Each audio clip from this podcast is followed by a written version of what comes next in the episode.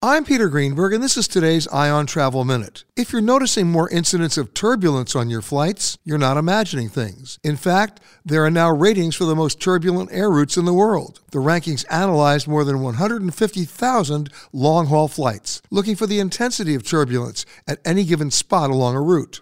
The 1,100 mile route between Santiago, Chile and Santa Cruz, Bolivia is the most turbulent. Also high on the list, in Europe, Milan to Geneva and in the U.S., Nashville to Raleigh, Durham, Charlotte to Pittsburgh, New York to Portland, Maine, and Denver to Puerto Vallarta. For more information, visit petergreenberg.com.